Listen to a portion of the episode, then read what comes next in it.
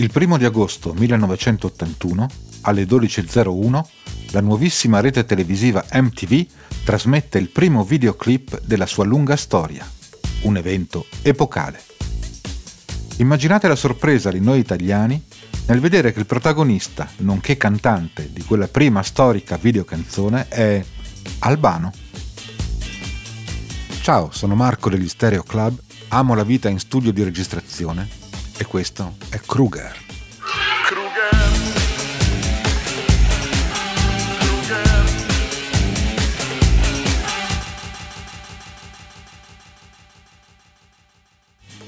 Albano. Poi a guardarlo meglio no, non è lui, ma per la miseria se gli somiglia. Un tizio con gli occhiali extra large e l'aspetto da perito chimico la cui voce sembra uscire da una vecchia radio. Stavamo ascoltando e guardando Video Killed the Radio Star, la prima canzone di questo gruppo chiamato Buggles, il cui cantante somiglia ad Albano, ma il cui nome è Trevor Horn l'uomo che inventò gli anni Ottanta.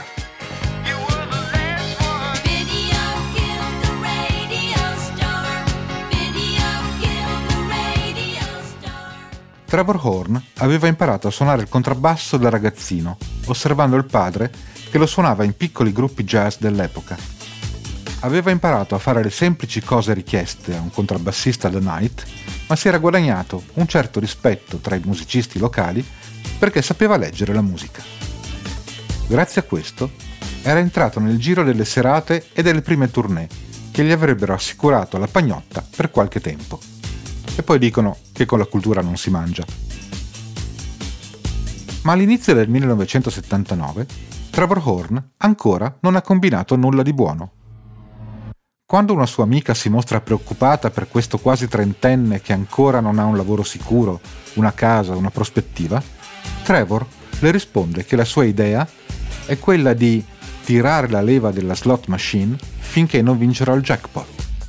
Però, insomma, a inizio 79 il jackpot ancora non è uscito.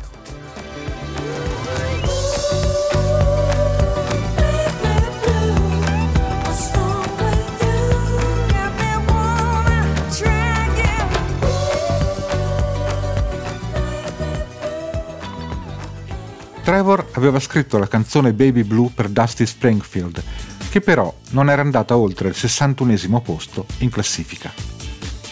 È in quel periodo che conosce Jeff Downs e Bruce Woolley, con i quali avrebbe poi formato i Buggles. Per quelli che se lo chiedono, il nome Buggles viene da Beatles.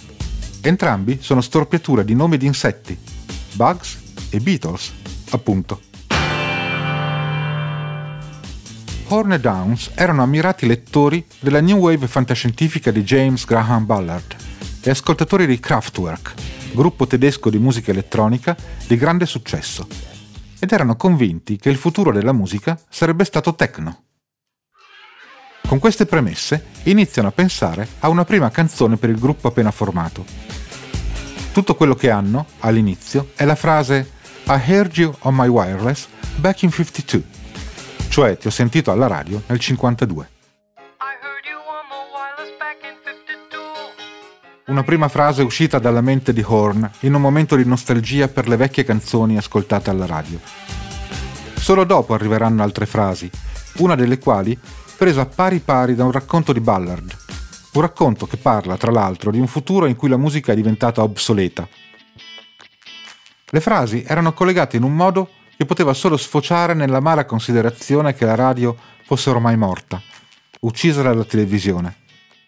Video killed the radio star, appunto.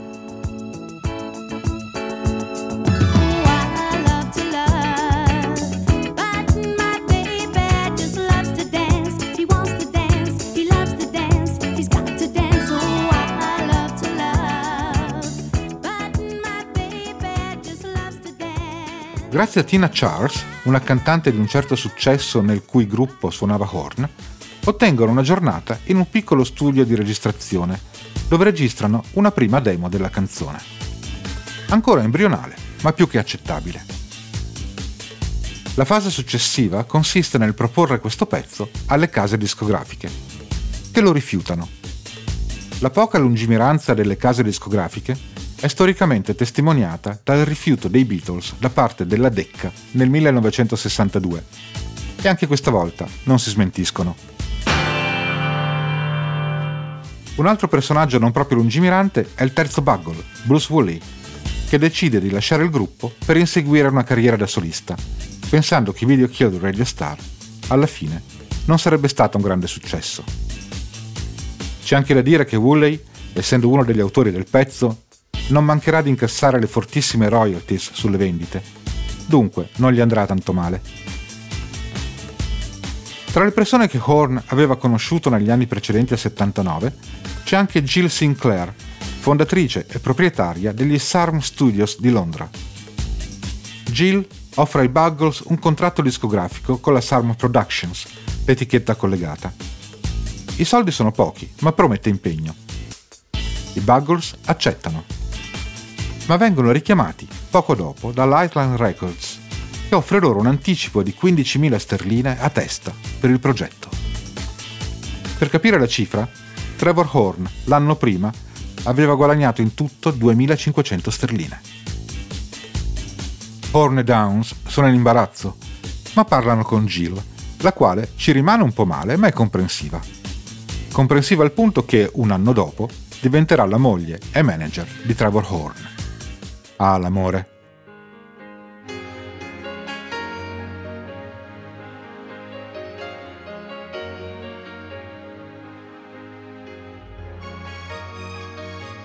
Grazie ai soldi dell'Island, i Buggles entrano in un vero studio di registrazione, proprio i Sarm Studios di Jill, in fondo glielo dovevano, e iniziano a registrare da capo la canzone.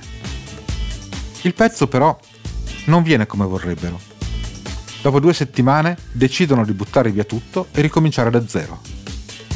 Arriva in loro aiuto un ragazzo tedesco, 23enne, alto e magro, genio esperto programmatore di un nuovo strumento chiamato Prophet 5, una tastiera che permetteva di creare suoni e memorizzarli.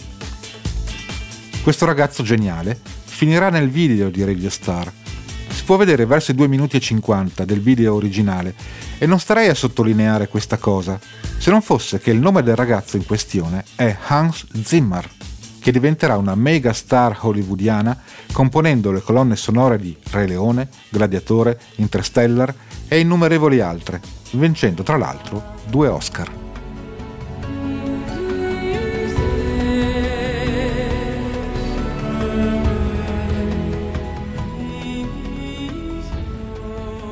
Insomma, anche grazie ai suoni di Zimmer e del suo Prophet 5, Horn e Downs riescono ad arrivare in fondo alla registrazione della canzone.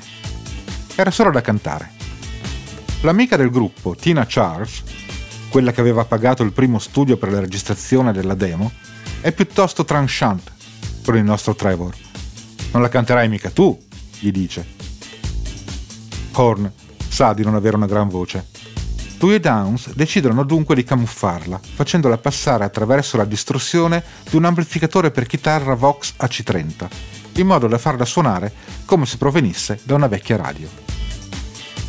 Ed eccoci dunque alla versione definitiva, che uscirà il 7 settembre 1979, preceduta dalla pubblicazione della stessa canzone da parte di un altro artista. Succede infatti che il buon vecchio Bruce Woolley decida di registrare una propria versione di Video Killed Radio Star e di farla uscire con il proprio nome nello stesso anno. Nel 79 vengono dunque pubblicate due versioni dello stesso pezzo. Qualcuno si ricorda quello di Woolley?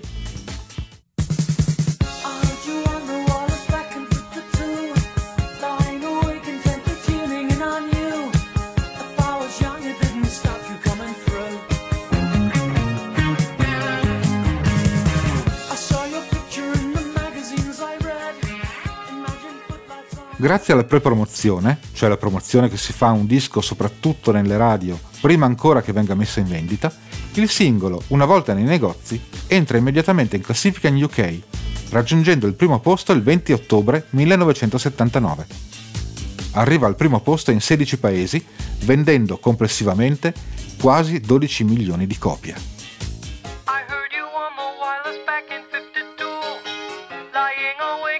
If I stop you coming through.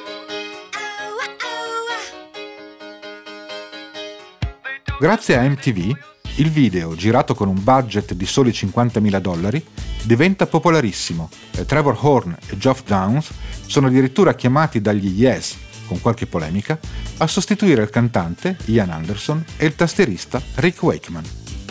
Downs continuerà la sua carriera di tastierista lasciando i Buggles, mentre Trevor Horn diventerà il produttore di maggior successo del decennio, trasformando in oro tutto quello che tocca, dai Pet Shop Boys a Grace Jones, a Frankie Goes to Hollywood, Propaganda, Yes, Seal, divenendo, nelle definizioni dei media, l'uomo che inventò gli anni Ottanta.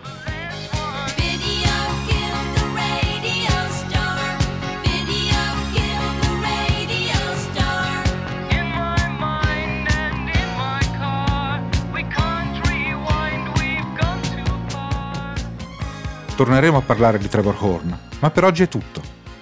Visitate il sito stereoclub.band e seguite le nostre prossime uscite di podcast e canzoni. Ciao!